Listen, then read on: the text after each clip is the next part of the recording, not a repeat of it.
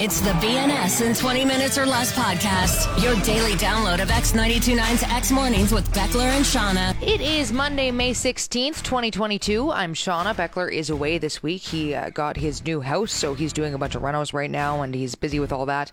Uh, looks awesome. I'm super stoked for him. Uh, yeah, they got this this great house, and they're just doing some uh, some updates, some upgrades. So he took the week to do that. It's just me.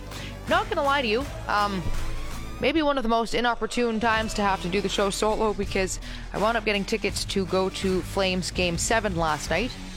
I did not get home until 1, probably got to bed around 2, was up at 4. I'm very, very lacking in sleep right now, but still running off the adrenaline of that game. I don't know if you watched any of it. I'm sorry if you're not a Flames fan and you're not local, but uh, it's kind of the thing that everybody in the city is chatting about. In fact, it was so darn quiet this morning when I tried to get into work, I couldn't believe it because I think a lot of people were out partying pretty late last night. The Red Mile uh, happened. I, will talk more about this in the show as well, but um, basically all of 17th Ave right in front of the station here was shut down last night. They shut down about nine blocks of the street, and everybody was parading down it, even though it was a Sunday night, it was midnight. It was packed as if it was a Saturday night in one of the busiest cities in Canada. I swear to God, it was absolutely insane. Um, I have not seen anything like it. I am still just excited from all the events of what unfolded with that game last night. Um, see it live was crazy. And I'll explain why I saw it live as well. It's a, a bit of a funny story, and it has to do with some very serious superstitions. So we'll get to that shortly. We also have etymology about things that used to happen at weddings. There's a very concerned fan who thinks that things are going to go very badly during the Battle of Alberta. Uh, he is not excited for it at all, and he brings up some interesting points. I have a few suggestions on the renaming of that viewing area outside of the Flames because I, I, don't like it, and I think I've got some better ideas on what we could call that area as we head into round two. There's something happening in commercials right now that I think is a little bit over the top, and I think we need to slow it down on, okay? And we'll talk about some snobs. But first, your out of context clip of the show. Your family will live happily ever after if you only buy the shoehorn. The BNS in 20 minutes or less podcast. Woo! Flames! Yes! Yes! Uh, I was able, I was lucky enough to go to the game last night. Uh, it was actually a fairly last minute decision, and it's because of some of the superstitions that came with this game. Okay. I wanted to talk a little bit about this because now, as the flames got deeper and as the nerves started to get more and more so, uh, I noticed that a lot of my friends who I didn't think were superstitious were, in fact, superstitious. One friend was supposed to go snowboarding with me yesterday, and he actually messaged me on Friday night after the flames lost, and he said, Look, I can't go snowboarding on Sunday anymore. I said, "Oh, that's okay, man. Like it's totally fine. I understand." And he said, "I have to do my regular routine on Sunday before the game. Okay, which means that I have to go to the dome early. Uh, I have to be around at four o'clock, and I know we won't get back for that if we snowboard." So I said, "No, that's okay." And he said, "Yeah, because the Flames are going to lose again if I don't go to my tradition of what I do with every home game." So there you go. That was the first one. And I, again, to each their own, right? Like I understand, okay? And uh, actually, the reason that I was able to go to the game was also because of a superstition. Uh, a friend of mine is, again, diehard Flames fan. He's had Flame seasons tickets for ages. He has been to game sevens of the Flames of the past. And every time he does, they've lost. So on Saturday night, I was chatting with a friend of mine, and he's like, Yeah, my buddy is actually, yeah, he's not going to the game on Sunday. And I said, Well, why not? And he said, Well, because they've lost every time it goes to a game seven. So he's going to sell his tickets because he's the jinx. So then I turned to my friend and said, Well, how, what, what's he selling the tickets for? And he said, Well, he's going to sell them for face value. And I was like, I will 100% buy those tickets. He is that diehard of a fan that he has seasons tickets. He is a diehard Flames fan, but he refused to go to game seven because they've lost every game seven in the past. And he truly believed he was the jinx. He gave up his at home game seven tickets, okay, in the playoffs because he is that devoted. So, Kyle, I'd like to thank you because because of you, I got to go to the game. It was unbelievable. And of course, you are the reason that the Flames won because if you had gone, you probably would have jinxed them, right? So, thank you. That was quite the game to be at. My God. But it's always fascinating to see how people's superstitions start to ramp up as as you get deeper. I can't even imagine what it's going to be like for the next round and when they go on after that, right? Can't imagine even if you're not superstitious, I find you you start to become it a little bit as the team gets deeper. So this is going to be amazing. The BNS in 20 minutes or less podcast. I don't know if anybody else has realized this, but it seems a bit like ads these days are really playing to our emotional side. Now, I don't know if it's the, the pandemic that spurred this and people are just a, a, little more sensitive when it comes to family and that kind of thing because, you know, maybe you, you weren't able to see them as much as you'd like or whatever. But uh, like there's car ads now that are like, this car will help you reconnect with your family. Buy this house and you will create the best memories of your family's life. Like I saw an ad for Windows the other day and the underlying message of this ad was, these windows will change your family's life. I'm like, okay, don't get me wrong. Good windows are important. I understand this, but they're going they're going to change my life. Like that's a, a pretty intense claim here. A window is going to change my entire life. Like I just have to buy these windows and all of a sudden my my luck and everything about my life is going to immediately change for the better. They're windows. Really?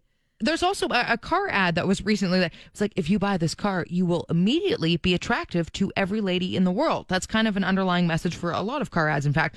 And then they show all these good looking ladies staring as you drive by in this new car. Yeah, just, just buy that Kia, and all the hottest women in the world are actually going to all of a sudden be drawn to you. I don't know if you know. That's how these cars work. There was a house ad recently, even that was implying if you have a nice house, you are going to get your dream job. Like, that's all you need. Got a good house? Great. You're going to get your dream job as well. Everything's going to come up, Shauna. Okay. A little bit over the top. I'm also wondering, though, how far this is going to go, you know, like with this emotional appeal. Like, oh, yes, if you buy this house, you will actually save thousands of babies. You will rescue babies. Just buy this house, and there you go. Oh, this dishcloth right here solves world hunger. Yep. Dishcloths solving world hunger since 1959. Buy this shoehorn, and Earth will be saved. Okay. Yes, you heard me. Your family will live happily ever after if you only buy the shoehorn. BNS in 20 minutes or less. Okay, here's a TV trope for you. Maybe it's not a trope. I'll let you be the judge. Uh, but we like to talk about things that happen in TV and movies that may, maybe doesn't happen in real life. But here's what the fact that if you have an office job, you will inevitably do the old horizontal hula on the office desk. So if you're a white collar professional and you have this this private office, you must do the jibbity bibbity on your desk. Okay, this happens in every movie and TV show. There's often a bunch of papers, of course, that get pushed aside, and it's always very intense and steamy. And there may or may not be a dramatic tie pull in the process, right? But it happens in just about every TV series or movie that involves an office. Here's the thing, though I've never had my own office because in radio, of course, we share the studio with all the other radio jocks. So I mean, this one's it's all Windows and it looks onto 17. So there's there's zero privacy at all here. So I've never really had the opportunity to invite somebody into my private office. But those of you who have, I'd like to know how often does this actually happen? Like, does everybody with their own office do the desk cha cha like this?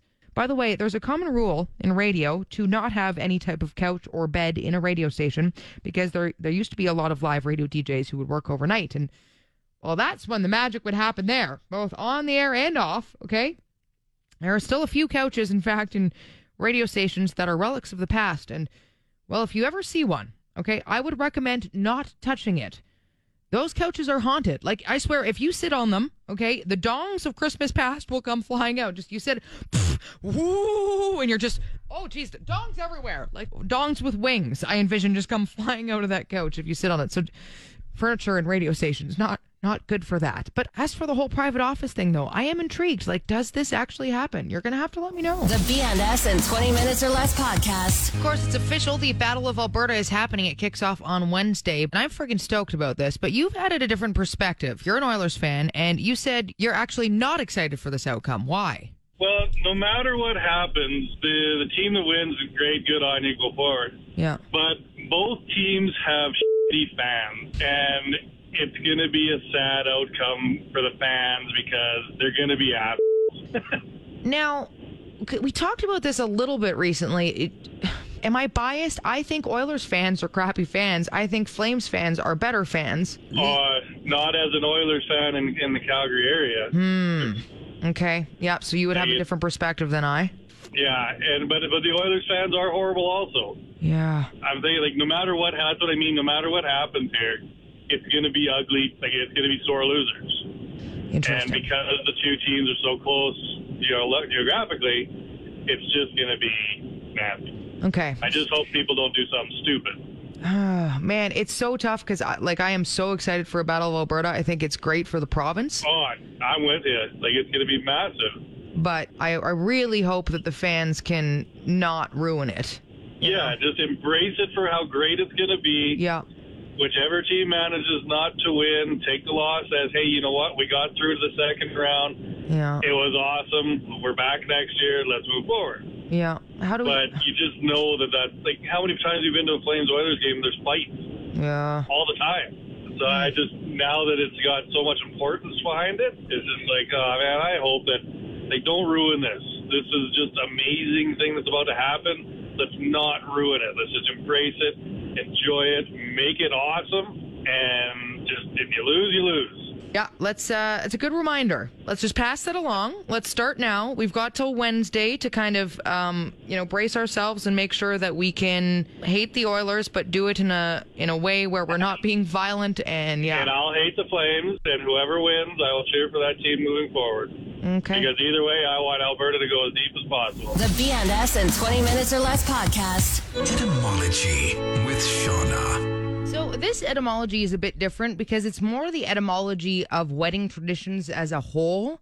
I was reading about the origin of the best man a little bit. The best man at a wedding, of course, who stands beside the groom. And I was like, I wonder where that whole tradition began. And of course, weddings are full of traditions, a lot of them that people are like, could probably do without these days.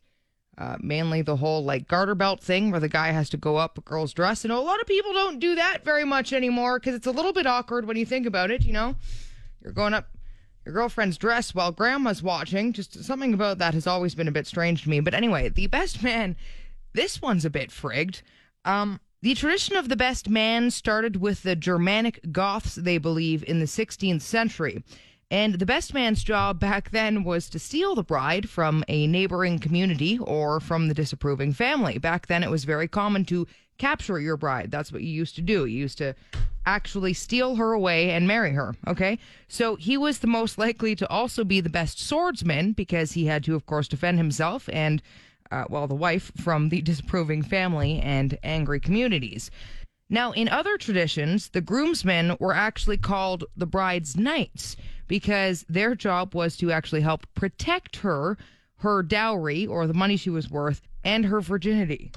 So the bride's knights, in that regard, were a little bit different. They were protecting on the other side. Also, this is really strange, but when I was reading about traditions of the wedding, there, u- there used to also be a lot of shoe throwing involved in weddings. The groom used to symbolically strike the bride with a shoe to establish his authority on her. Okay, again, these were different times.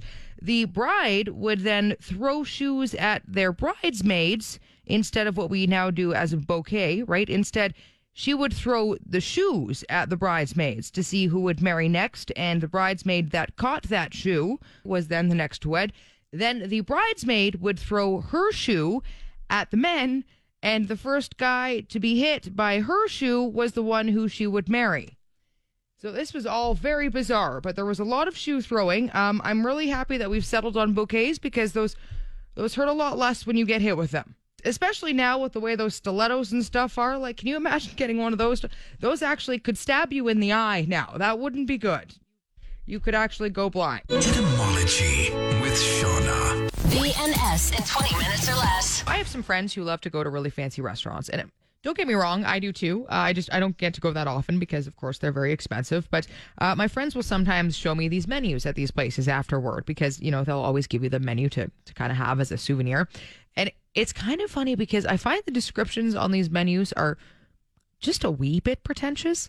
Like you can hardly understand them because they like to toss in words that aren't English and are other languages to make things sound fancier, right? And it's not even really their fault because some really simple foods have these fancy names that make them sound uh, a lot higher class than they even are. Like things like foie gras, which is just duck liver, right? Or escargot, which are snails, but uh, we say escargot. Even the word aioli. I mean, aioli is just another word for mayo. We fancied up our mayo said, oh no, but it's aioli. Or the word sweetbreads, which, I mean, that means lamb pancreas. Uh, Sweetbread sounds a lot more appealing, doesn't it? But those words will be tossed in these menu descriptors and, you know, half the time I read them and I'm like, do we have Google Translate for menus? Because I think I would appreciate that. Like, what do these words even, what do these mean, right? I actually was trying to do this myself. I wanted to take some very simple menu items and try and make them sound fancy. So, got a couple here for you. The first one, okay? Ready for it?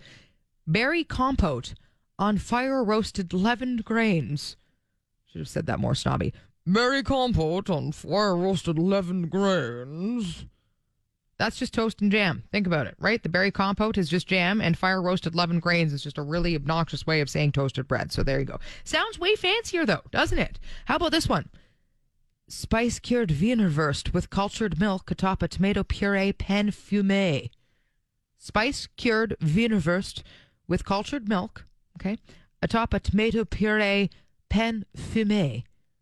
That's just pizza. Okay, cured Wienerwurst is pepperoni. Cultured milk is another word for cheese. Tomato puree, well, that's just tomato sauce.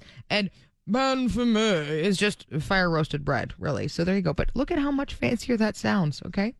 Menus should just be a little bit simpler. Or actually, somebody come up with a Google Translate for menus, okay? So we don't have to hear berry compote and fire roasted 11 grains. Be like, what are you saying? Okay, get your head up out of your ass and tell me what that really means. The BNS in 20 minutes or less podcast. I am still wired from the game last night. Um, I went to it beyond my better judgment. Uh, didn't get to bed until about one. Was up three hours later. Uh, I think I may be a little bit tipsy from the booze and being overtired. It's just a, it's just a grand old time. But you know what? Totally worth it to watch that game.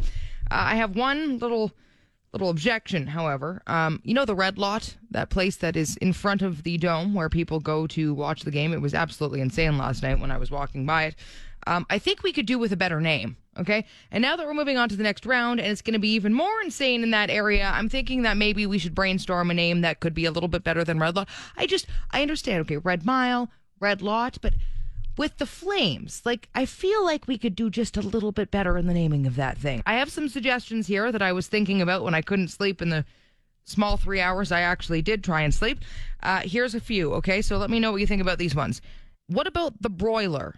okay? Because it's the flames, the broiler. Could that not be what the viewing area is called? Uh, the grill, you know, and they fire it up. The grill, that one, I think. Okay, the smoker. What about the flamethrower? Even the fire pit, the barbecue. What about the hot stove? The hot stove, because then there's the flames, and you're you're in the hot stove watching. No, uh, the inferno. What about this one? Okay, this is one of my. The incinerator. That's where you go. Instead of the red lot, we call it the incinerator. That's where you're going to watch. You know, even the Red Room I like better than the Red Lot. I don't know why, but I do. The Smoke Show, you know, because it's the sh- no, mm-mm. I don't know. I think either the broiler or the incinerator or the hot stove. I like those ones. The Red Lot just it doesn't do it for me. Okay, doesn't blow my dress up. The BNS in 20 minutes or less podcast. Uh, I've decided that I, I think we should start a segment on the show uh, for the laziest inventions in the world. This is what I've decided because um, there are some phenomenal gadgets out there for making sure you can be as lazy as possible. And I don't mean this in a negative. Like these are genius, but when you when you take a step back, you just go, "My God, now that is lazy." And I'm thinking that maybe we should call it the Susan Award because I think the OG of lazy inventions would be the Lazy Susan, right? And if you don't know what the Lazy Susan is, it's that, that giant circular tray that you put in the middle of the table and then it rotates around. So instead of having to pass dishes at a family dinner, you just put them on this tray and then you turn the circular tray around to get what you want. Great invention. Great one. And it's hilarious because it's it's actually called the the Lazy Susan. So I think the first nominee into the Lazy Invention Hall of Fame should be the Lazy Susan. Well, here's something else I found that is just phenomenally lazy, just unbelievably so. I saw an ad for a remote control that will scroll your TikTok for you. So if you're lying in bed and thinking, you know what I don't want to do is use all that energy to lift my finger to that screen to scroll to the next post on my TikTok, if you thought that, well, this is for you. So what happens is you attach your phone to a tripod or something above your head because you don't want to have to hold that either, right? And then you put this remote control under the covers and you just click a little button under those covers to go to the next post. It's just one little button. You just keep it down there and then you just go. That's it. You can even like posts with the remote. You can click it twice and then you like the post. So again, you don't have to lift your hands and your arms and all that and hold your phone and do this.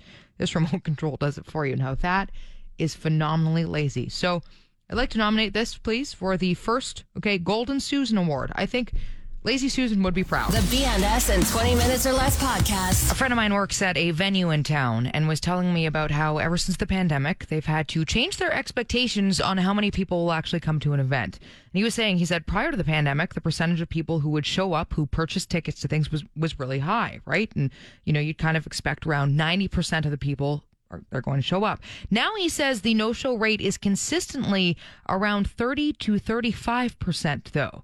So they've now had to account for that when booking shows and doing these events. And I've I found that kind of interesting. I mean, I guess it makes sense, right? Because these are people who maybe bought tickets but still don't necessarily feel comfortable going out in big crowds or perhaps bought tickets and something else came up because of course with covid everybody's trying to rebook events and weddings and that type of thing or you know perhaps somebody in your family is sick and you're going no i'm not going to go out now. You're thinking twice about going out in that state which again that's fine.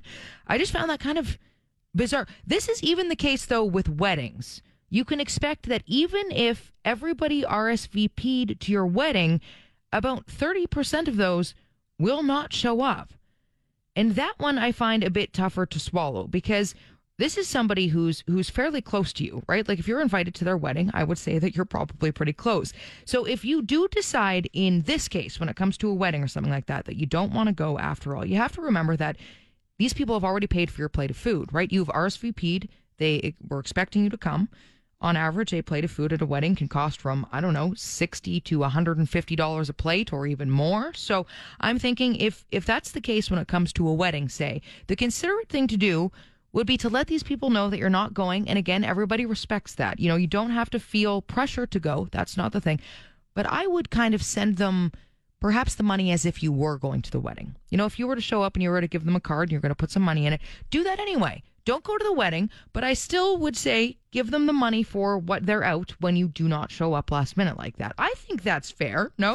You've been listening to the B&S in 20 minutes or less podcast. You want more? Then tune in to X Mornings with Beckler and Shauna live on Calgary's alternative X929. Monday through Friday, 6 to 10 a.m. Mountain Time at x929.ca. And don't forget to subscribe to this podcast and have B&S in 20 minutes or less downloaded daily to whatever device you use. Later.